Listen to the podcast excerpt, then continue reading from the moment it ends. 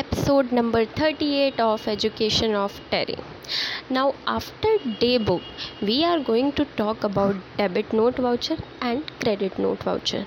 Let's talk about debit note voucher at first.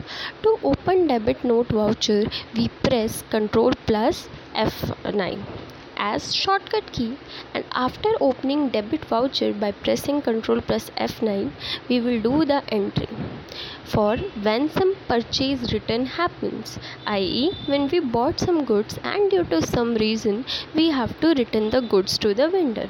In debit note voucher you can press f2 key to open the inventory option.